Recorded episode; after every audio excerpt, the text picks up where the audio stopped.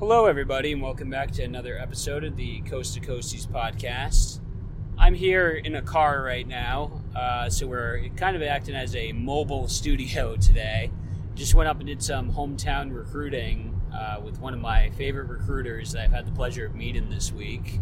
And he's here with me to share his wealth of experience in life and everything he's done. He's done a lot of stuff.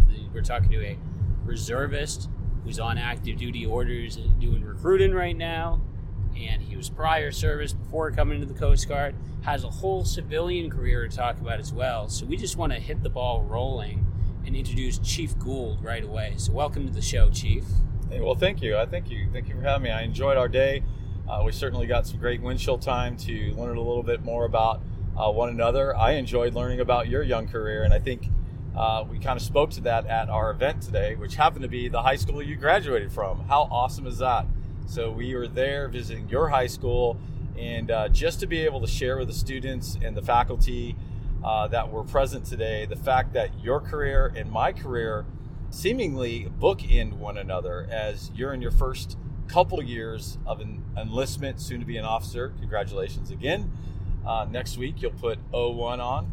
Super proud, super awesome to know you and your success so far this year. And then me, piecing together both prior service and now the Coast Guard Reserves. You know, it's interesting if anyone understands how military contracts work, they're for the most part all 8 years. And of those 8 years, you could have a variety of a mix, right? So 2 years active, 2 years reserves, or 2 years active, 4 years reserves, and so on and so on. And that's no different than when I first joined a branch of military service back in the calendar year 1988, the year I graduated high school. I graduated high school on a Wednesday, and I was in boot camp, and I'll just reference the Navy. I chose the Navy. I didn't know about the Coast Guard. And so I chose the Navy out of high school, primarily because the Navy recruiters came to my school. And so I joined the Navy in 1988, and my contract read as follows: 4 years active duty and then 4 years active reserves to complete that 8 years. And so I set off to an 8-year contract, and by the end of it, I ended up doing 4 years active Navy, 2 years Navy Reserve, so actually drilling Navy reservist, and then 6 months as a Army National Guard. Long story, but I switched from Navy Reserve to Army National Guard to kind of close out the final 6 months of showing up somewhere, and then ultimately closed out my 8 years with some inactive ready reserve status, and then finished my career at that point. So yeah. Could we start with then what got you interested in joining the military to begin with, for those that are considering joining the military service? Yeah, so keeping it with the realm of recruiting and being attractive to our target audience, which happens to be 17-year-olds to 41, right? So a 17-year-old, 18-year-old, it's like, what's your plan after high school? And so I was one of those. I was a 17-year-old. I probably didn't start to think about after high school until about 15 and a half, 16. I knew that my future involved lots of work, primarily because I wasn't independently wealthy, and two, I would need a higher education to do the things that I wanted to do, which uniquely, you don't meet too many people that aspire to be either an architect or a dentist. Yes, I'll say that one more time. Architect or dentist. So not a police officer, not a fireman. I thought to myself, how am I going to pay for that higher education that's required to be either an architect or a dentist? So that journey became clearer when I discovered a Navy recruiter, and through that interview process, initial conversations, and I told them what I aspired to be. They said probably be a stretch to do the architect, but they had something for me in the dental field, which was dental hygienist. So interesting turn of events there.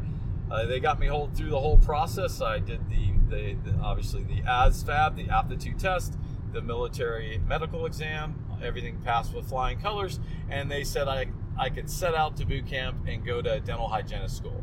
So I thought my future was set, and I was going to do this. Like I said, I graduated high school on a Wednesday. I was in boot camp on a Monday. I was ready to go. 17 years old. I turned 18 actually in boot camp, And one of the gifts that I received while in boot camp was some breaking news that if it was anybody else other than me, it probably would have broke their spirit and or their direction and desire to go on. I was called out, and they informed me that, as the military often does, maybe the billets or the jobs close up, the funding closes up, and they no longer have that ability. So they actually told me that they had a breach in contract. And so because they breached in the contract, I could go home if I wanted to. I said, well, there's not a whole lot for me at home, so I chose to stay. And then my career was quite wild after that. When you refer to a breach in contract, that's something that I have personally never heard of being called out for, at least when I was at boot camp. So yeah, it's very uncommon, but it was an interesting case. If you think about it, it would be considered like a case study. A case study that the military actually breached their contract to an individual. So it's a contract that we sign, right? I agree to give 8 years of my life to the Navy. They agree to train me, provide me all the benefits and compensation as stated, and the training should be as such. Well, that's when you sign that contract, it pretty much says you're going to dental hygienist school after, boot camp. Well, that school, like I mentioned, closed. Billets were no longer available, and so the funding wasn't there. And so they pretty much had to probably make a sweeping approach and take a lot of people off the roster that were destined to go to dental hygienist school, including myself. And so they admitted that they could no longer fulfill their side of the agreement or contract, and so therefore they could give me the option to get out, and no real repercussions on my part in terms of a dishonorable discharge or anything like that. So it was just an interesting start to a military career. So knowing myself, I was pretty physical. I was a runner, swimmer, bike rider, pretty much super active athlete, and the military, the Navy, acknowledged that and actually identified me as a candidate to, one, become a rescue swimmer in their organization, in their Navy, and then also future plans to go to Navy SEAL school. And I'm like, well, this is interesting. And so I went from being attempting to become a dental hygienist to a rescue swimmer, and then ultimately go to Navy SEAL school twice. And so I classed up with a class of 182 and 183. And why, you may ask, why two classes? The way it works is a couple classes each year. Ever since Vietnam, when Navy SEALs were founded and created, the classes were numbered 1, and then I was in 182 and 183 because I was injured while in 182, while grouped up in 182, and rolled back to class 183. Now, I never ultimately graduated and completed SEAL school. It was a life experience that I'll never, ever forget. I had circumstances that sidelined me with tendonitis, a torn cartilage in my hip, stress fractures, and ultimately hypothermia. So it was an experience I'll never forget, but I was glad to do it. And my other parts of my Navy career took me to Desert Shield and Desert Storm, a Mediterranean cruise, saw most all of the Mediterranean, most all the ports, and so had a wonderful Navy experience. I made it the best I could, and ultimately did get out, like I mentioned earlier, after completing some Navy Reserve time and Army National Guard time. Well, what I would say about that too is that, you pushed through, you persevered through the circumstances given to you. And much like the speeches we heard today, it is a huge asset to be able to push through and persevere through those initials, because it's not all roses when you join, and it's not going to be a smooth sailing experience. As I'll quote one of my boot camp company commanders would say, it's boot camp. What did you expect?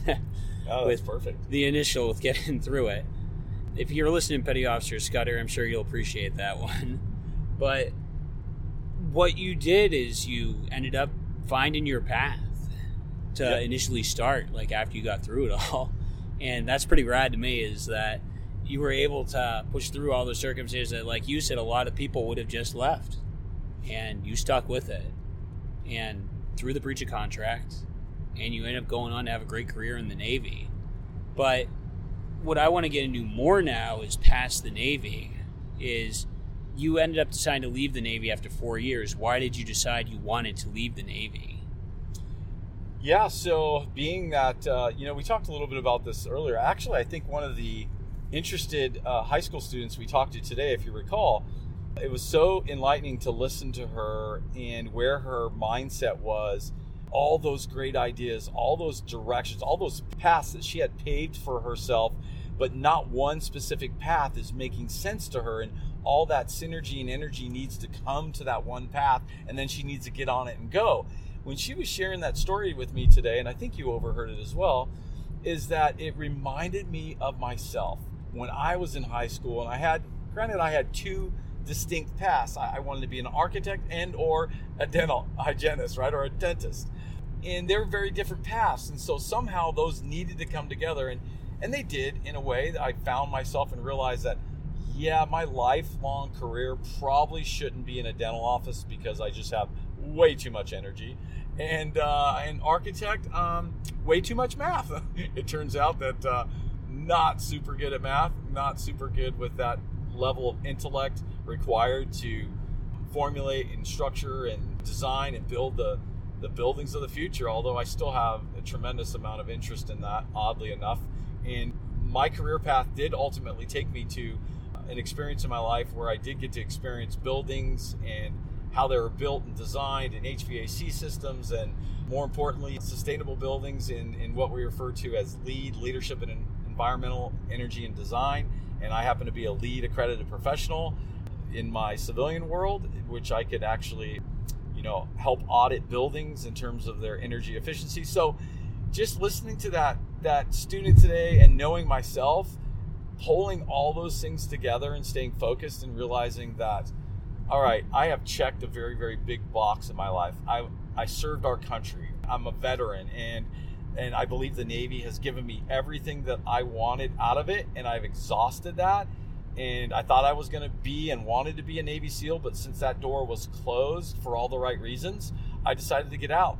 And quite frankly, if you remember the era, I'm dating myself now, late 80s, early 90s, ultimately getting out in 1994, there really wasn't a whole lot of money. We had done the quick run in Desert Shield, Desert Storm. That ran its real quick pace in terms of a ramp up and financials. And I think there still really wasn't a whole lot of resources and money associated to the Navy or the military.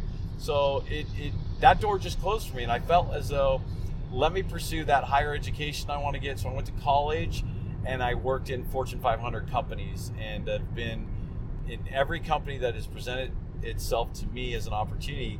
I did everything within that company I could possibly do on a leadership path, on a sales path, and then ultimately punched my ticket and moved on to the next company. And worked for about 4 or 5 companies before I got bored and just realized I wanted to come back to the military because I missed it so desperately. Certainly not in an active duty capacity, but a reserve capacity. So this is where I think the story gets real interesting.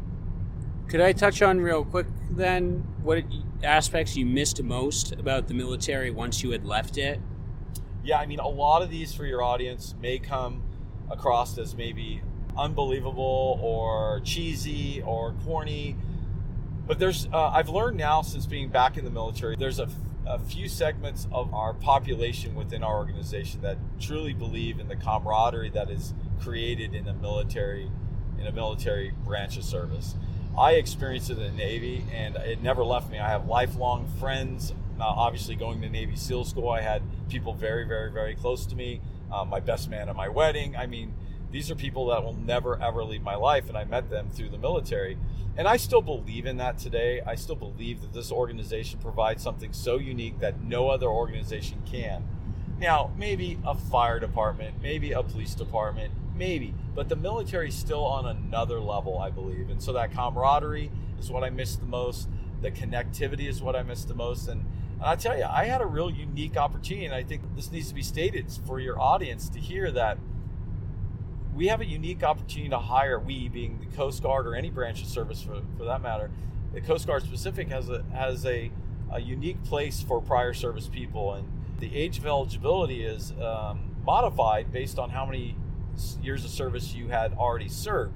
So for me, for example, when I decided to re-enter the military and join the Coast Guard, it was the calendar year 2012.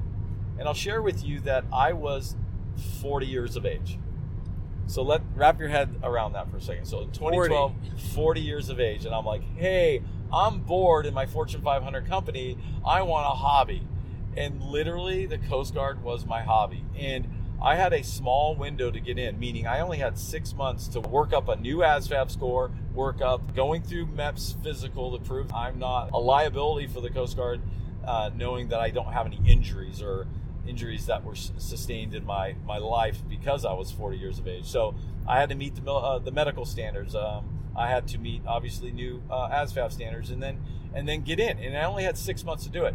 And thank God I did. And I've been in since 2012 now. And as an active reservist, I deployed to Cuba for a year. And while assigned to the Port Security Unit, I spent 8.5 years there. And quite frankly, I absolutely loved being assigned to the Port Security Unit 311 out of LALB on the West Coast.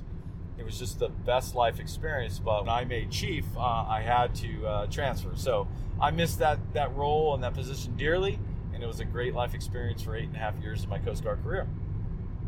What do you love so much about the Coast Guard that has made you stay in all these years, come back as a reservist? Yeah, so just piecing together a career now, and as it pertains to the military and what boxes you need to check to ultimately retire, the way my particular years play out, I'm actually getting paid for over 20, because if you recall, I had the 8-year contract, and what the way pay in the military works is it actually accounts for your contract years. So I had 8 years there, and I had, coming back into the Coast Guard in 2012, the combined years are over 20, and yet I have what they refer to as 16 qualifying years for retirement. So to answer it on the simplest form, I would love to earn a retirement. So I'm about 4 years off of a true 20 years, and that would check the box for retirement. I would like to go well past that and go for as long as I can. Because this is such an attractive organization and unique mission set, that it keeps me engaged, it keeps me excited about life and living and being involved with all the shipmates that are currently in the Coast Guard. It's just a place to be. It's that camaraderie that I spoke about. It's here, and in my opinion, this is like one of the only places you can get it. And I've worked for a lot of companies. So when you speak of this camaraderie, can you share with us what it's like in the civilian side, since you've worked it many years? You love the camaraderie about the Coast Guard. So what is it that the civilian side doesn't have about that you've noticed? Well, camaraderie, by definition, is that togetherness, right? Mm-hmm. So when I think about togetherness and community, I think about like-minded people. And yes, could you get like-minded people that, well, I think there may be an argument that if you work at a grocery store and you happen to be a checker and you work among 20 other checkers that are your peers, could you have camaraderie? Certainly you can. I would just argue that the camaraderie within a military branch of service, more importantly, the Coast Guard, the camaraderie is on another level. It's just, it's there, it's present, it's a community, it's a common language, it's what we do. I mean, everything from the uniform standards. And so that togetherness, that community that's natural in its state because we're in the Coast Guard together serving, that camaraderie is on another level. And in my opinion, not able to be replicated anywhere else. Now, you're in active duty orders right now. Do you wish to stay on active duty orders for as long as possible and just not go back to your civilian sector? Or do you hope to do kind of a hybrid, go back to normal reservist drilling times and work a civilian job eventually down the line? Great question. I'll answer it this way. I've done both already. And I've taken a leap of faith in this last set of what we could refer to as ADOS, Active Duty Orders Support. ADOS orders, I have taken a leap of faith and actually resigned from my civilian job. And unlike the times that I've done in the past, I usually would stay connected to the civilian employer and able to deploy and go on short-term orders with what they refer to as the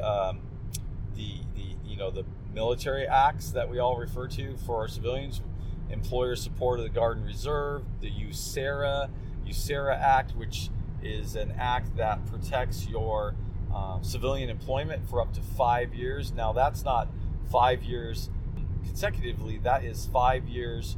So I could do intermittent deployments, 10 months here, 1 month there, and then you would literally just have 1 year and 10 months against that 5 year agreement, even though there's gaps. So I would go back. So I did that. I went back and forth and would go back to my civilian employer from time to time, and that worked. But I just, since a couple of these new opportunities, and our workforce is struggling to get people to, to join and to be a part of it, that we have gaps. We have real gaps. And so to be able to fill a gap right now in a leadership role or in CGRC, Coast Guard recruiting, is a real blessing right now for me and my family. So I'm going to do this for as long as I possibly can. So long way to answer your question, but I would say I'm looking to continue to what we refer to as augment active duty and support active duty in the mission and keep our mission moving forward regardless of what it is. So my eyes are wide open for the next opportunity, and you never know, I might actually work with you somewhere. You'll find you get out there in the fleet again, and you'll see that there's some real gaps in our employment, in our ability to, stand the watch. I mean, I think that'd be awesome. Number one, yeah. We have to work together. I think we make a good team. Play off 1-2, especially today. Sure. This speech again that just proved it. I was a little bit of a side here, so I went up there and I gave a speech to school at assembly. A great speech, by the way. And Chief Gould here backed me up, and he got really loud and got the crowd hyped up. He started asking, "Come on, ask questions. You get a T-shirt," and that got them fired up. We got tons of body armor, and they had great questions, by the way. Great questions. They did, and what's really cool about what we did today that I'd just like to throw in here while we're talking is this is a community full of, I'd say, mostly people that have probably never seen an ODU uniform in their life. We're in central Maine, not near any Coast Guard, so there's just no Coast Guard presence up there. And just to see us in uniform and bring our stuff, they didn't know what the heck we were doing, a bunch of them. Yeah, that's, it's great that we're able to do that because that accomplishes a couple things, right? It's brand awareness. It's embarrassing. I think I shared a story with you when I paid a trip down to New York City this past weekend, and I was hanging out with a senior chief. And by design, senior chief probably has a few years under his belt, and he also probably has to have some good, military history in his blood and in his veins. And he was approached by a group of young people that proceeded to argue with him and said that the Coast Guard's not a branch of service. And that's real sad. So to your point, to get up into these communities and show that the Coast Guard is present, our brand is real, and our service is recognizable, 6 branches of service, and we're one of them, and we need to be proud of it. So yeah, I wish our uniforms, our ODUs, were a little bit more recognizable, and we don't look like, let's say, a police officer, maybe even, because they get confused. They have to really focus in and read the name badges. Well, I just think overall too that it's one of those things that, while a lot of people might not know about the Coast Guard initially, going around just talking to these communities. Number one, I think it's a blast to travel to new communities and just check out what the area is like. Completely different, no matter where you go in the country. I'm sure this is a unique experience for you today. It very was, but the conversations weren't any different than what I've been experiencing. I believe we are making, by doing this very act of getting out there in the communities, for the communities, showcasing our career opportunities to these young people, the aha moments that we experience. How many times did a young person stand up there and they go, "Well, I'm talking to the Air Force and I had never thought of the Coast Guard," and well, mate, I mean, we could almost finish their sentence for them when it literally would have went like this. Well, maybe the Coast Guard's an option. What do you have? And then we proceeded to give them, obviously, the pertinent brochures and GoCoastGuard.com. Mm-hmm. And next thing you know, I believe we're getting some activity. I think some of these young people are going to go home to their parents and talk about GoCoastGuard.com because of our efforts today. Oh, especially, when they wear the shirt, there's going to be questions about, "Oh, that's a nice shirt you have there. Where'd you get that?" Exactly. The Coast Guard. What's the Coast Guard? I agree with you. And it was neat to throw those shirts into the crowd and see that they actually put them immediately on over top of their hoodie. And that it's that brand awareness. We got C, of Coast Guard on the front, and then you've got Go Coast Guard, logo on the back. It's gonna get out there, and I think they'll remember today. They're gonna remember your speech. It was very profound. It was very succinct, and we talked before going in, and we used the 3 B's: be brilliant, be brief, and be gone. And you did exactly that. So nice job again. Well, thank you very much, Chief. And to that point that you're also making is that, I guess one of the things that I would say about recruiting that I like so much about getting to hang out with you guys this week at the office is I'm not a recruiter by design. I'm throwing that out there. I am not a recruiter. I'm just helping out the recruiting office this week. My job is going to be as a Marine Inspector Assistant in Louisiana. So, what's unique about that is that you don't have to be a recruiter to share with the general public your passion for this organization, right? Exactly. I don't think we have to complicate things and make it so complicated that this is a military branch of service. We could really call it what it is. It's an organization ran by a bunch of humans, and we don't always get it right. But when we get it right, we have some really, really great programs and a great career opportunity. And when I hear you speak to either young people or amongst ourselves, you're passionate about what the Coast Guard has presented itself for you as a career opportunity. You shared earlier today that when you finished the Maritime Academy, you had 2 distinct paths, right? How'd you say it? You said you had commercial. I had commercial shipping, or I had Coast Guard choose. I heard that. And so when you share that with people, it's like, wow, you created options for yourself, right? And you chose Coast Guard. Thank goodness we're lucky to have you on our team. You're a shining star. I mean, I said this earlier, and you've done so much in 2 years. In 2 years of your short-term career, you've done so much. So, there's tremendous opportunities in this organization, and that's what we're tasked to do, is to get the word out so that the communities and the young people and the people in our demographics, 17 to 41, understand what we have to offer. And we're a viable organization. I would argue that we are a viable employer. Again, not overcomplicating the fact that we're a military branch of service. We are an employer, and we have a product. We have a program, and we can, really, really make people's lives better. Well, thank you again, Chief. I really feel that way, too, is that what I am trying to aid and create is just more star people that are driven and have that same passion and desire. Shining stars. It's not something that you can force to produce. It's just something that naturally will come about from loving what you do. And those are the people that I'm truly trying to reach out to, are the ones that I think will have a passion and love what they do once they're in here. One of the things that I remember you talking to some people today as well is that the way that you asked what their path was. Now, you didn't openly ask, hey, what's your path after high school? You put it in such a way, you said, hey, what are your interests, right? And mm-hmm. So what happened there is when you learned whether they had interests or didn't have interests, you were able to tie it back to some of the roles. And again, you have 2 years in our organization, but you're saying, hey, depending on what you want to do, we have a spot for you. And you were able to articulate some other roles, even though MST, you've known some ATON work in your young career, but you were still able to articulate because you spent a short time as and I hate this term, non-rate. I would prefer to, say something like not designated, right? You're not designated in a role. I like that so much better.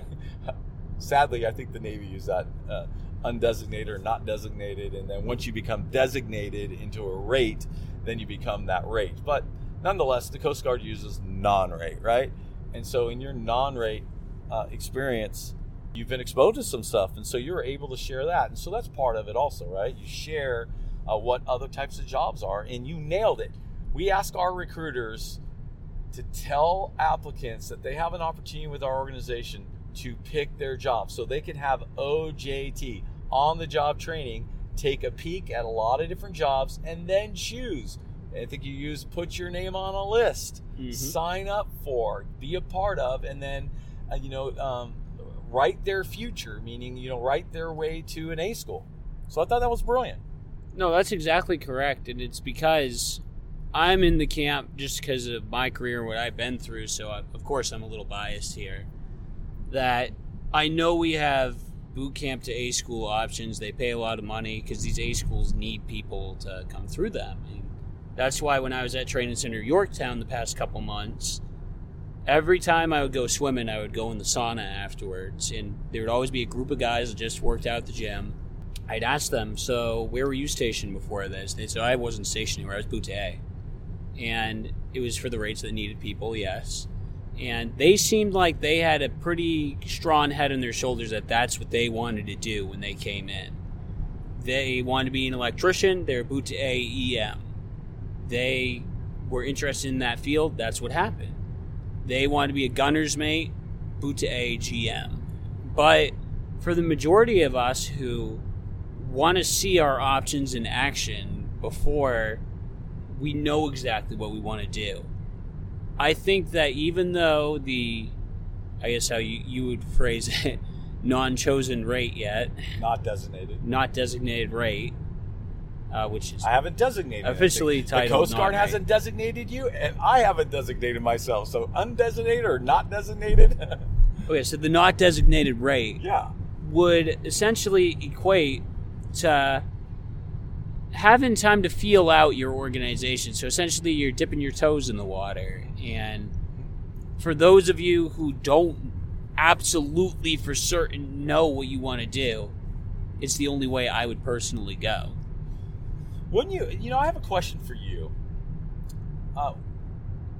Is there an argument to say that we need to do a better job at articulating all of the jobs? I think we do. I think we talk about it because we offer it as a menu. They could see it on our website.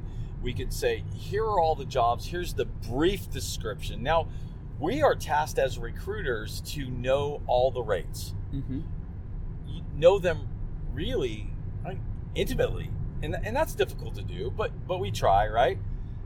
Do you believe that we could do a better job at showing that menu? Because do you believe something happens at that non-rate? They get in and they go, well, gosh, none of these jobs are for me. Do you think that happens, or do you think people really rush to their designation, or they rush to their destiny to ultimately do their job, and then they're going to be passionate about it? Or do we have a gap there? Do we have a failure in that arena? What are your thoughts?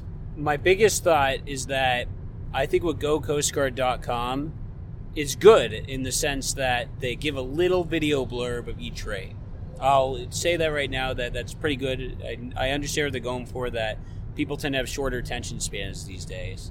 However, I'm also going to be a little critical of it, that I think it's a huge disservice that if I'm truly interested in being a bosun mate, an intelligence specialist, an electrician's mate, that there's no at least a 15-minute video showing the daily life of an electrician's mate in the Coast Guard, or the daily life of a gunner's mate, to show me a day-to-day life. You know, I just got a quick aspect of things that you could potentially do, but I wouldn't know as the prospective recruit that, yes, I'm definitely going to be able to do one of these things or the other. I mean, certain billets have certain things. There's always going to be variety in them, depending on where you are, what type of platform you are. Yeah, there is certainly a lot of variables in the job, right? In the functional job. Take gunner's mate, for example. Would you argue that gunner's mates are, the majority of their time, they are accountable for the armory? On cutters, yeah. So, I haven't seen landside gunner's mates, so I can't speak to that. But I think I think a gunner mate could certainly be could be operational, mm-hmm. But to speak to their that's probably not even a collateral duty for a gunner's mate. It is their duty. But to speak to the collaterals of jobs, the real day in the life, right? Is that what you're saying? The disservice that we're showing is that we don't have the real day in the life, like behind the curtain type stuff. Well, that's the thing, is it almost feels like it's a plastered advertisement on the page. It doesn't feel like it's speaking to me, who actually has interest in wanting to do this job and decided the next 4 years of my life on a 50-second video. I can't get behind that. It's really cool to get me hyped and interested, curious as to what that could do. Yeah. And I love the write-ups that they do for the rates. Those are really good too. But I'm a visual type person, personally. Sure. And just from everyone that's been on this podcast listening to episodes, their number one complaint is I can't find enough information about what I want to know. That's why I turned to this podcast show. And I'm happy that I'm able to help them out and give them this information. I love that I have this resource, but I wish there'd be more knowledgeable, accessible resource, because in all honesty, I don't have the captivation of everyone who wants to consider joining the Coast Guard as an audience yet. I'm not that well known. Yeah, so you just as you were speaking, I'm reminded of what we're doing in recruiting, and we're doing more of it. It's not that it wasn't there before, but I think the stations and the sectors and the operational components within the AORs of recruiting are being way more supportive these days, where we can actually do what we refer to as site surveys or field trips, and go department by department and actually go to stations. And so that's been happening more and more. What I have gathered that the applicants or the interested personnel that are interested in joining our service, what they may or may not gather out of it is maybe a cultural vibe. They can actually see the workplaces mm-hmm. and catch a vibe for the culture, maybe even go into the galley and eat the food. And so I think we're doing a better job with that. However, there's an inherent risk in that, right? Because if you don't properly tee up the folks that you're giving a tour to and saying, hey, this is a prospective new hire, be on your best behavior, maybe some stuff will leak. But you know what? That's a good thing too, because we're, like I said earlier, I am a firm believer that we're a very large organization ran by human beings, and we don't always get it right. But when we do, this is a fantastic organization to work for. Well, that's why I loved giving ship tours when I was on the Oak too, is this one listener of mine, Eric Slutsky, I guarantee he's listening to this podcast right now, is he came up several hours on a train to visit me just to be able to see what that culture was like on a daily basis. Now, was this a prospective applicant to join? He's an auxiliarist who's still a prospective applicant. He was on one of my episodes, actually. Hey, Eric, perfect. How's it going? Okay, very good. He ended up coming up to the ship. I gave him a tour. It wasn't an actual work day, per se, like you're talking about in the work life. However, what he got to see was the camaraderie that we have just been talking about. Okay, that's perfect. And what I mean by that is everyone who was on duty on the ship that day, or anyone that had work to do on the ship, we all gathered around, we all gave him our best perspectives of what we do, and he got to see how we teed off each other and learned and worked with each other and had that bond with each other that you just wouldn't see in another work environment. I agree. So I'm surprised that's just coming up now, because it sounds as if you shared the camaraderie that I spoke about. And so I'm glad to hear that you're so young in your career that you're picking up on that camaraderie that's hard to replicate. Now, mm-hmm. You haven't worked many places. No. But with your experience at the Maritime Academy, would you say that you also had a somewhat of a work environment when you would deploy, when you would set out and do missions on the summers? Was that more of a work environment, and what kind of camaraderie would you say you'd had there? My first semester at Maine Maritime Academy, we had to go through kind of a midshipman under guidance training, and they had us work together to make a bunch of skits, work together as a company to complete a bunch of tasks together. And then after that, we completed midshipman under guidance training, and we're technically all released on our own, but we're still regimental in a company and brothers at arms and sisters at arms. So the very next semester, we had this giant packet called pre-cruise that we all had to get completed. And you could have been a lone wolf and gone off on your own and completed pre-cruise, and I saw about 0 people go off on their own because they just retained the camaraderie there. We were all down the engine room crawling around together underneath the engine and into the bilge wells and getting our hands dirty. It was pretty fun, actually. I will admit my time as an engineer that first year was a blast. That's awesome. So the camaraderie just sticks once you've developed it, and that's what these programs like boot camp of any sorts, they break you down and build you back up. That build you back up part is a camaraderie that you've all been through, built up, even if you didn't have the same company. Me and you both went through boot camp. Yes. And we have that connection. Cross-service. I have a few boot camps under my belt. Obviously I saw the Navy boot camp. I have experienced a partial Coast Guard boot camp, primarily because of prior service and adult experience. I was able to attend a 3-week Coast Guard boot camp, but it's a lot of the same elements that the 8-week has, just certainly a condensed curriculum. You kind of ramp up in the first week and a half, and then you kind of, you know, I'm not going to say coast, but come back down the second half of that curriculum on the week, you know, the second half of the week, week and a half to get to the 3 weeks. So it's a quick reintroduction to military standards, customs and courtesies, ranks, and things all like that. So, yeah, you're right. When you go through that type of training, you just can't replicate it anywhere. You can't replicate it on a college campus. You can't replicate it in high school. You can't replicate it at a grocery store, like I mentioned earlier. It's just, you just can't do that. So, like I said, when this organization gets it right, it's a wonderful place to work. What I have noticed, and I'll say this very positively, is I tend to see things always moving towards that right direction more and more. And that's something that I take near and dear to heart. And so I feel like recruitment hasn't faced this challenge that they're currently facing in a long time for the Coast Guard. Normally the Coast Guard, historically in the past, we hear has had to turn people away. This is true. It's a competitive environment these days, right? We have a lot of we have a very distractive workforce in the civilian realm. But I thought you were going on down a different path in terms of complementing our organization. We're progressive in terms of staying relevant to our workforce. You know, we literally have the first female commandant ever.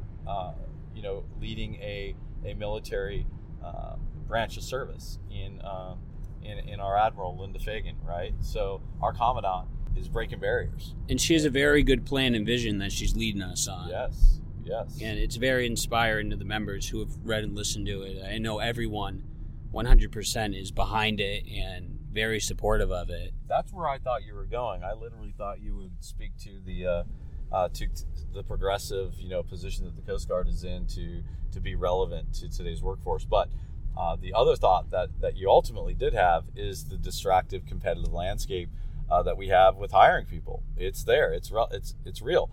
And maybe a relaunch of our brand, like we just did, our brand, our logo, our programs. We're pretty proud of them, and I think we're going to turn the table here, and we'll be that attractive workforce once again. Maybe when society realizes that the military is an option for them, and the instability around the globe doesn't help to attract people. But yeah. Well, I think personally, from what I'm saying to wrap it up, is that it's the best option for me. And I don't know if you could agree this for yourself. Well, that's why I'm here today. Yeah. I mean, I figured you'd say. I've made a lot of money in the civilian world, and at the phase of life that I'm at, it's no longer about the money. It's about the quality of life. It's about this camaraderie that we've been speaking about. It's about feeling like you belong and that you have a purpose that actually has an impact, a bigger purpose. We could get patriotic all day long and certainly talk about serving under Old Glory, our nation, and all that means. I'm not just, let's just be clear, I'm not just trying to check a retirement box.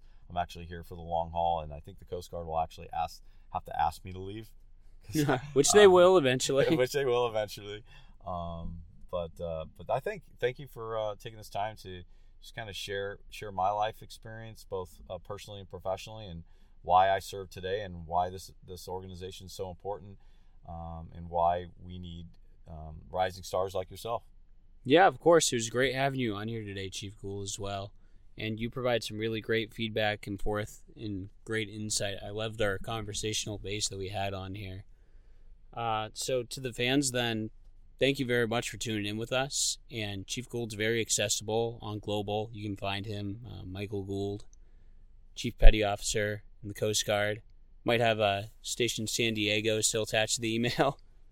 And he's also the Silver Badge in the network. So he's a pretty easy guy to find. So if you have any more questions for him, let him know. Let me know if you have any more questions for me. And I guess I'll cap off this episode again by thanking you one more time just for your insight and knowledge. It was really cool. And like you said earlier, to have someone near the beginning of their career and someone near the end of their career coming together today. Yeah, no, thank you. I mean, I'm just inspired to know that you run this podcast, that you make it public, mm-hmm. For everybody to have access to this knowledge. You know, I often refer to recruiters as mentors, and one of the things the Coast Guard does the best is mentorship. And we have one of the best mentor programs that I've ever seen. There's an app. If you're not currently signed up for Coast Guard mentoring, please do that. Download the app, get connected. I will tell you here today, you are in my network. And I love saying that when I meet new people in the Coast Guard, because I'll proudly and profoundly tell them, you are in my network. And so if anybody ever reaches out to me and makes that first connection, they're in my network. And I am in their network. And so that's what we do best, is mentor and connect and network around our organization. And if we're not doing that, then we're wrong. And so anybody that reaches out to me, like I said, you're in my network. And today, officially, you, after meeting you in person and working with you, you're in my network. Thank you, Chief. You're in my network as well. So we're now in each other's networks. And I just want to thank everyone again for listening. And I hope you have a great day, and you keep tuning in for these awesome episodes on Coast to Coasties Podcast.